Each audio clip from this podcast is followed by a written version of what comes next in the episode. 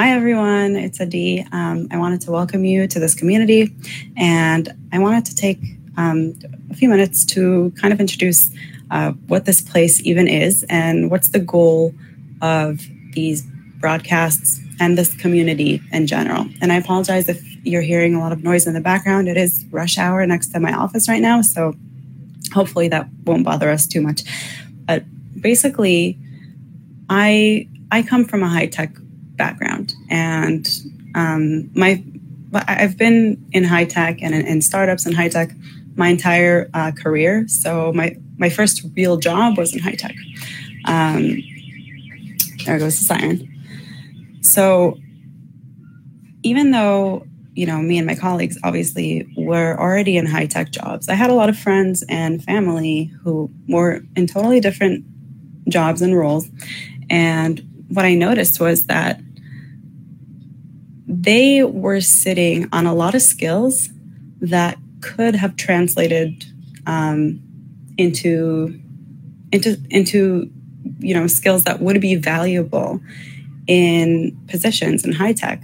And I kept seeing this pattern again and again, right? Where like these people who are doing something totally different, like maybe they're working in nonprofits, maybe they're admins or assistants, but time and time again, I noticed that they were actually, you know, very capable of being in a high-tech job. Now, the problem is they didn't realize that. Only I saw that as, you know, someone who was already in there, and I guess someone who spends a lot of time observing people and like looking for the best in them. And so most of the people, most of my friends who weren't in high tech would think that, oh, you know, she's in high tech because that was her first job, because she studied computer science, which I did, you know, because she grew up in Silicon Valley, which I did, and because her dad worked in high tech, which he did. So like I had all these things, but then a handful of these friends did manage to transition from the jobs that they had into high tech, and their jobs were like not technical at all when they started. So these are people who worked in nonprofits, people who worked in academia, people who were freelancers. These are like just totally random professions, but somehow they managed, you know, that they decided that they wanted it, and they managed to take themselves and really transition into high tech, and then, you know, they had suddenly this world of, first of all, a higher salary, which is always nice. It opens up a lot of freedoms in their personal lives. And like, it just raises the bar for what's possible for them professionally. So there's a lot of career growth that's possible for them now. And second of all, there's a lot more impact that they have. Number one, because, you know, high tech jobs and startups, they kind of have this massive reach, whereas not every other type of company does, because, you know, they're always trying to scale and get bigger and bigger. And then the other thing is that a lot of them do try, you know, to do something meaningful in the world and to use technology to enable, you know, meaningful change. So it was both, you know, higher income, higher impact, a lot of freedom that came with it.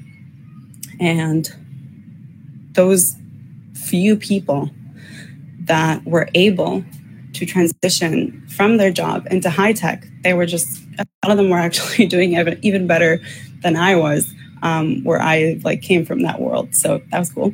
But then most of the people that I knew weren't able to do that. And it was mostly because, you know, some of them were just completely unqualified, but a lot of them were qualified, and a lot of them did sit on like this trove of skills that would be so valuable in high tech, but they didn't really know how to take it and tweak it and translate it into something, you know, that they could then present and go and really get that job. They didn't have like the right process, they didn't have the right tools, they didn't have the confidence, you know, they just didn't have what it took. So I spent some time trying to piece together, like, what were those friends that that did end up making it into high tech? What were they doing differently? What did they do that worked? And I actually like grilled them with a bunch of questions. And thank you if you guys are in this group now. So thank you for letting me grill you for hours on the phone. I really appreciate it.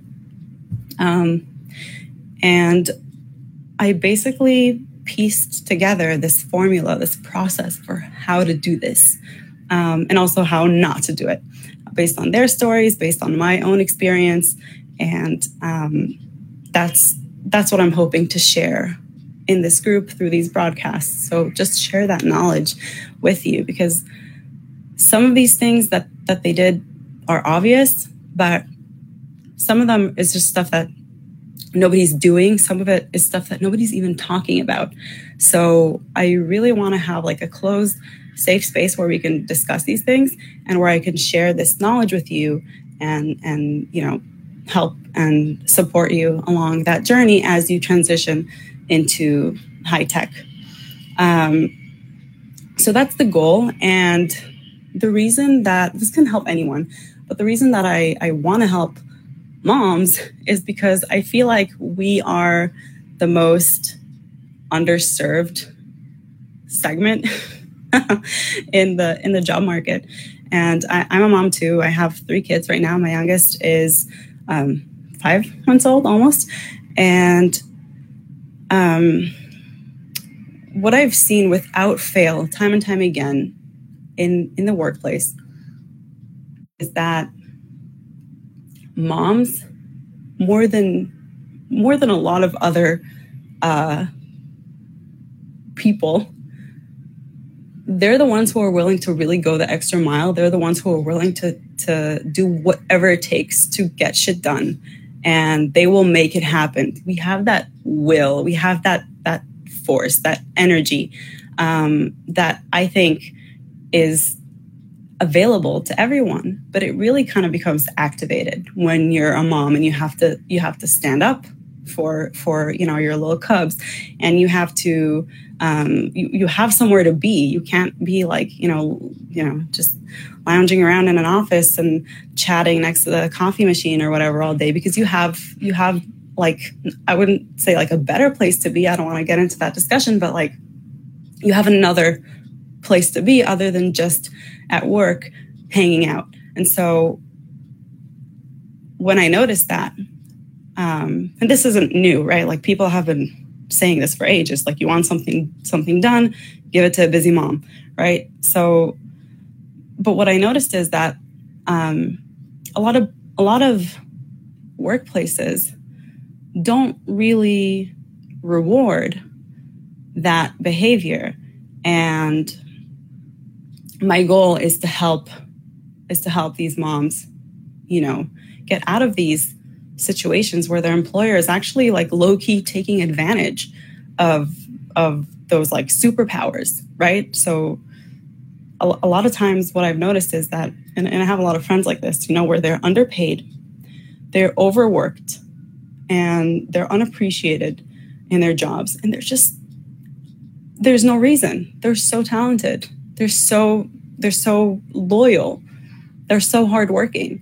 But it's like, instead of you know, crowning them employee of the month, it's like, let's see how much value we can extract out of her before she like, you know, I don't know, loses it.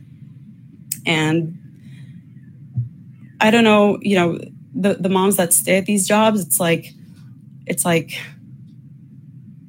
it's just enough. It's always like just enough of these like little, this insulting treatment. It's just enough to like keep you there, but keep you totally unsatisfied and thinking, oh, well, maybe I am not good enough. And maybe, you know, there's a reason that I'm underpaid. And maybe I can't get anything better out there. And what do I know? I've always, you know, only been an admin. So I'm here to help, you know, guide you through that And if you are what I've described, where you're hardworking and you're loyal and you have the skills, then I can help you see that in yourself, and I can help you, also give you just the practical knowledge of what to do in order to take that and translate it into getting that high-paying, high-impact, high